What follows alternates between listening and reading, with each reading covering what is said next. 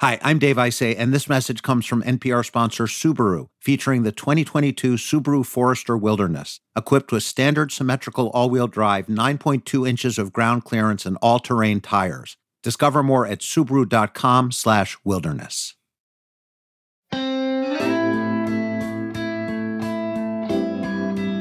Welcome back to a new season of the StoryCorps podcast from NPR. I'm Camila Kashani. For the next eight weeks, we'll be bringing you stories about living with different kinds of stigma.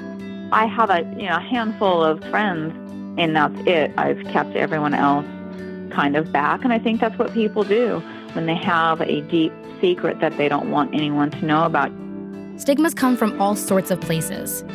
Maybe it's something we're born with, or maybe it comes from a long held regret or a mistake that can't be fixed. My story and my past is very shocking, and I don't expect everyone to accept it either.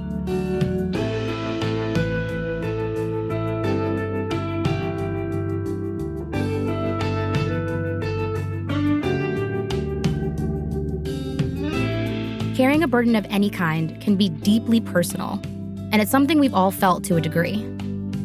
In this episode, we're leaning into something that's always been in the fabric of our country, but lately, it's been more and more visible the belief that white people are superior to those of other races, and how some people are turning to violence to maintain white supremacy. And talking about stuff like this isn't always easy. I was super nervous, you know, could I cancel, reschedule? I've been hanging on to that secret for 25 years. And once it's out there, it's out there. That's Julie Sanders, she was involved in a violent racist attack one night when she was a teenager. We first aired Julie's story on NPR a decade ago, and people had wildly different reactions. A lot of listeners said she didn't deserve forgiveness because she signed her own fate that night. But surprisingly, the majority thought that it took courage for Julie to own up to her past, and it inspired many of them to do the same. A lot of people did reach out and felt like they could talk about some things that had happened to them, things that had shamed them in the past. You know, I like to think it's just that somebody felt like they weren't going to be judged by me. Julie felt like she needed to share her story to try and prevent others from going down the path she did, a path that many find themselves on when they're young. You know, I'd come from a very traumatic childhood. There was abuse and violence happening in my household. I had a rough childhood, but it was all behind doors, and I never really felt like I fit in anywhere. I was on a search for people who wanted me around. My parents didn't. And there was nothing about me that felt special. In this episode, we'll hear from three women in Oregon. In the late 80s, they were all trying to find a place they belonged. We'll start with Michelle Lefkowith. She was born and raised in Oregon in a working class family. She grew up in the projects, and her childhood was violent. I was so in conflict all the time, and actually, a blessing and a curse. I learned how to be a pretty good scrapper back then. Michelle learned how to fight for herself, which would be helpful for her later when she started to fight for others. In her 20s, she got married and had two daughters. She started working as a parking enforcement officer in Eugene, Oregon, to take care of them. One day, during her lunch break, she went to an event to hear people speak about the legacy of Martin Luther King Jr. She had on her uniform, so she kind of looked like a cop, and it almost stopped her from meeting someone who would change her life. Tell me about the scene when we first met. I had read this really radical poem because I was going to tell Eugene what was what. And then all of a sudden, I see someone in uniform. That's Eric Ward, Back then, he was a college student. All of my interactions with law enforcement to that point, particularly in Oregon, had not been, you know, good ones. They'd been racial profiling. And so I'm immediately like on alert. But you didn't give me a hard time. I remember you shouting out, Hey, I really loved your poem. You really moved me. But they didn't connect again until Michelle faced a threat to her children. You called me one day and you told me the most terrifying story. Yeah.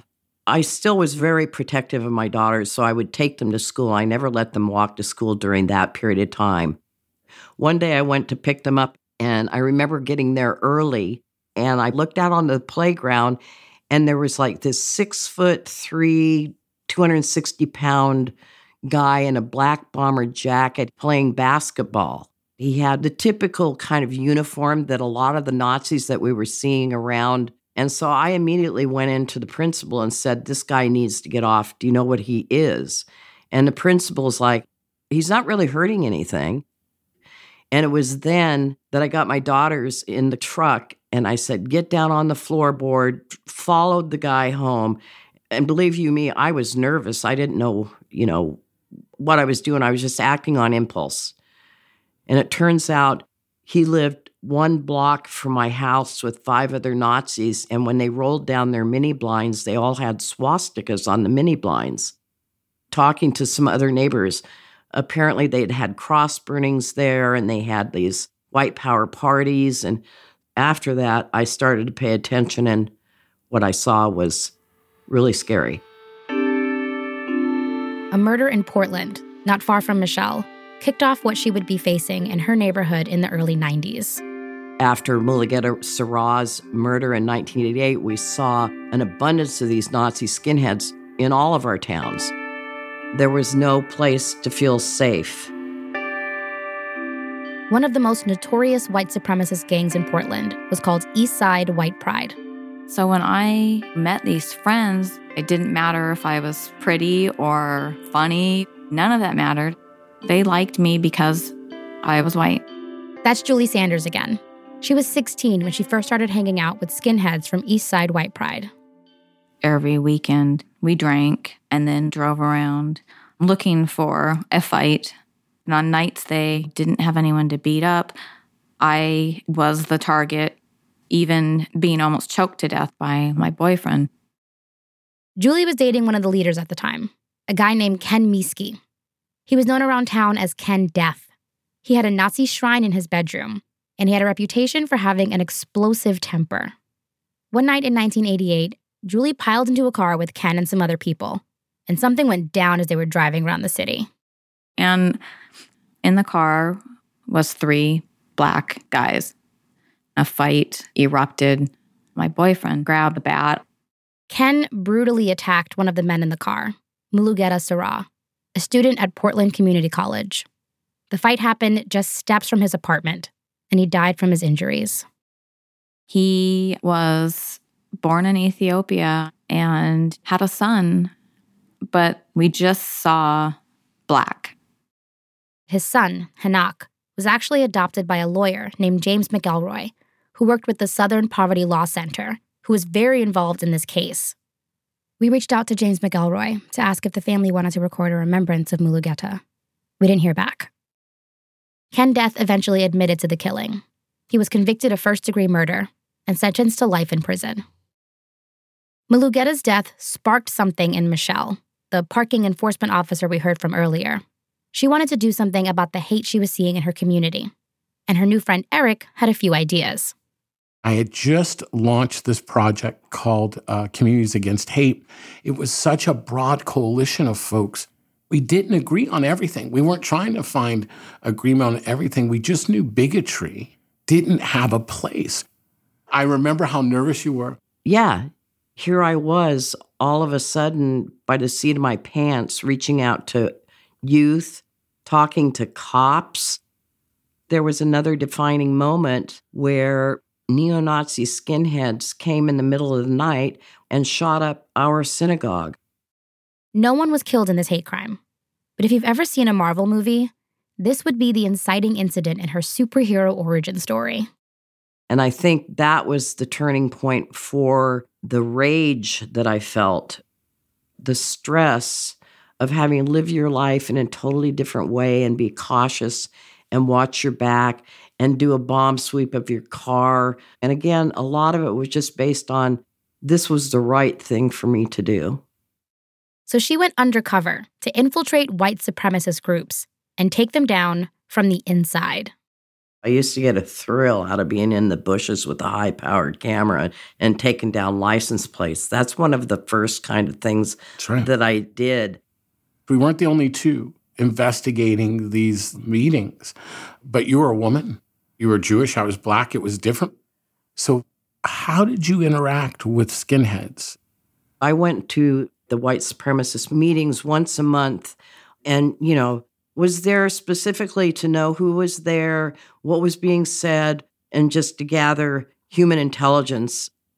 I don't know if I just have a knack to be able to talk a certain way that attracts these people, but you know, I managed to get them to open up to me.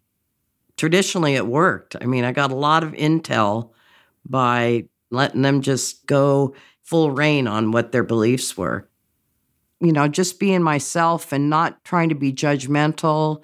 It built a level of trust, but it took a long time.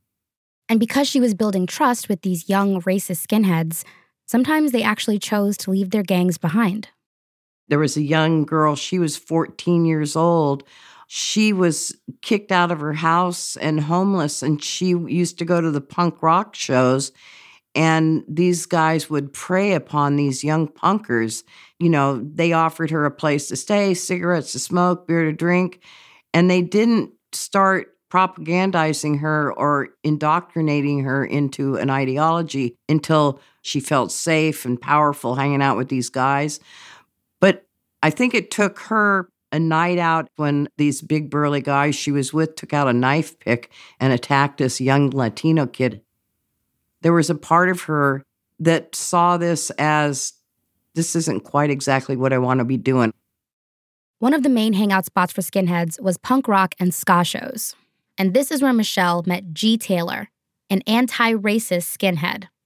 Yeah, I know that sounds confusing, but there were kids from the punk scene who fought back against neo Nazis, literally, with their fists. At that time, we were fighting more and more and more. So it was really good when I finally met you, Michelle, because the majority of people that I was around were punks and skins and very alternative people. And then in comes this lady that did not look like she belonged around us. And I remember just being a little baffled like, why is this person here? I remember thinking, I don't know if this person knows what, what they're getting into. So this could be a problem. Well, I didn't and because, know. till it was too late. I was a middle aged woman coming into this scene, but at very first sight, I felt like I was with my people. But G still worried about Michelle's safety because she was putting her neck on the line by dismantling racist skinhead groups and building bridges with the anti racist ones. With the fascist neo Nazi skinheads, I realized in a guttural sense what kind of a threat they posed to my community, my kids. But there was another subculture of what were called sharpskins.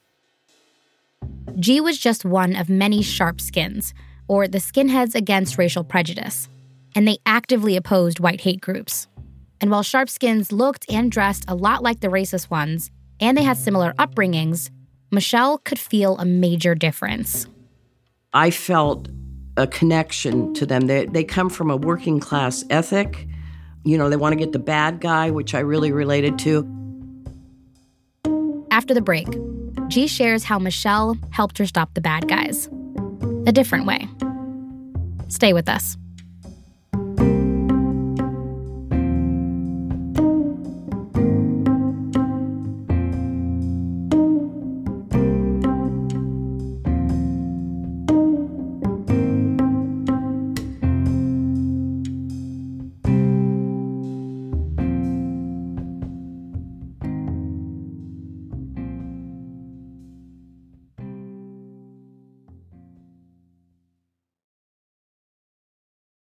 Hi, this is Dave Isay, founder of StoryCorps. Support for our podcast and the following message comes from Morgan Stanley, a proud sponsor of StoryCorps. Morgan Stanley is committed to giving back and to fostering meaningful dialogue among people and communities. See how Morgan Stanley, through demonstrating their core values, is giving back to the communities where they live and work at morganstanley.com.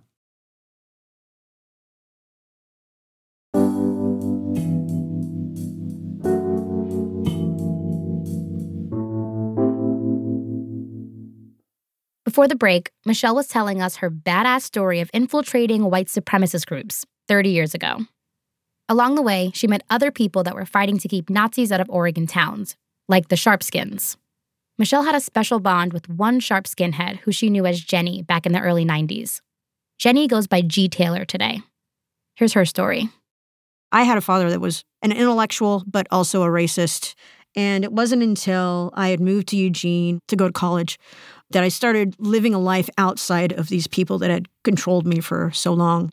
And I met these people and like listened to this music that was just, it was like finding your soul finally. You have a family you're born with, and then you have the family you're meant to be with. And they were the family I was meant to be with. It was, I'm sorry, I'm getting a little emotional. they liked me and they cared about me, and I did them too. At this point, G's story has some parallels to Julie's at the top of the episode. But where they go in opposite directions is in who they hung out with and how they carried themselves. G was a fighter, and she'd throw down with neo Nazis directly in the street. She was tough, and she looked the part. It came with a high cost socially. But G always remembered what and who she was fighting for. I was going up in an elevator and I was with a friend of mine. He was also punk. And on his flight jacket, he had a patch that was an anti Nazi patch, but it had the swastika on it. And there's this old gentleman on the elevator with us. And he saw that patch and he looked at my friend and he said, Are you a Nazi? What what is this? And he was really upset. And my friend was like, No, no, that's completely the opposite of what, what I'm for. And we were kind of shocked because we were scary looking people and we were used to people not wanting to talk to us. And he just looked at us and he pulled up his sleeve and he had the number tattoo on his forearm. And that really made me realize that when we're fighting racism, like whether it's me just going up against a Nazi skinhead or something like that, it's not just for my friends, it's for people like that gentleman. G never shied away from a fight with racists. But because of her training, Michelle was there to show G how much further anti racist work could go. I got to know you better. I just remember really having an overwhelmingly amount of respect for you because you listened and it was non judgmental. It wasn't like, well, why would you do that? You asked what was happening with me, like dealing with racist skinheads.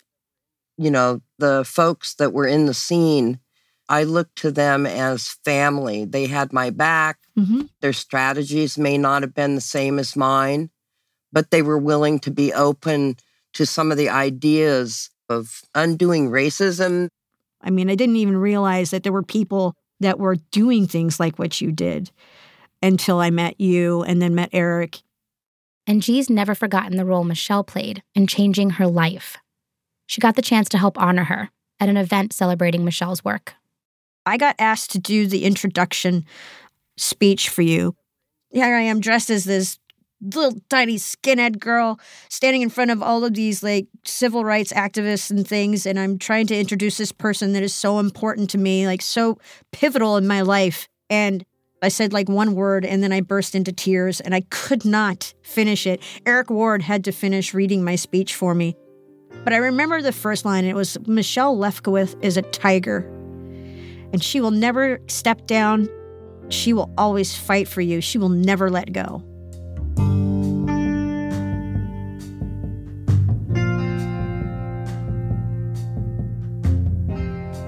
now, back to Julie. You can't help but wonder how different her life would have been if she'd had a different community to support her. During her recording, she had a chance to leave a message to her younger self. I had really low self esteem, so I would tell myself, I'll protect you and I will love you and I will care for you that to me is the most important thing to let somebody know they're loved and they're smart and important. And even though she left East Side White Pride behind a long time ago, it still hasn't left her. After the murder, I ended up going to a girls' reformatory and I spent a lot of years just hiding from it, even, you know, and it would creep up on me in the middle of the night. It really didn't seem like reality until I hit 20 and had my own son. I think that I certainly have raised my kids different. All three of my kids are confident, care about other people. You know, my 16 year old protects a cross dresser at school. And when my kids do something like that, it really makes me feel like I am kind of changing that cycle. But I just still feel like not a good person. And I don't forgive myself. Michelle helped make communities safer. And towards the end of her StoryCorps conversation, she looked back on her legacy. Yeah, I'm really proud. It's not the end all to be all, and, you know, they get out of jail sometimes eventually, but I put a lot of people away. I'm curious any disappointments? I guess my disappointments are more in the current day and age. There was one point in time when white nationalism was a fringe movement, but now there have been times in my retirement I felt like, wait, is this all for naught? And all that time that I worked to try to convince a broad spectrum of our communities the danger, the threat. And uh,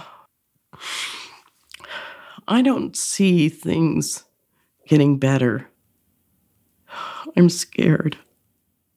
It's not easy having to fake 30 years of courage, right? Well, everybody thought I was a badass. Yeah. And well, you're right. Yeah, we were. But we were scared we were really scared by what we saw uh, coming, but you kept pushing anyway. And I am still hopeful, as, as frightened as I am.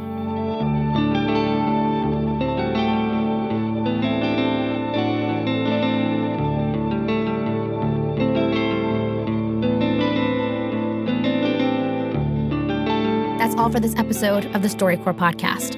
It was produced by Jared Sport who's our senior producer, and edited by Jasmine Morris, who's consulting on this season. Our technical director is Jarrett Floyd, who also composed our theme song.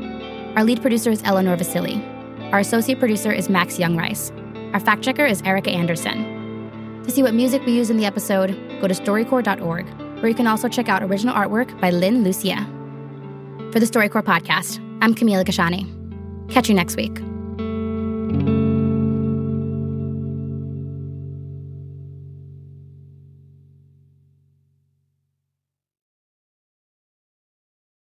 Support for this podcast comes from the Corporation for Public Broadcasting, a private corporation funded by the American people.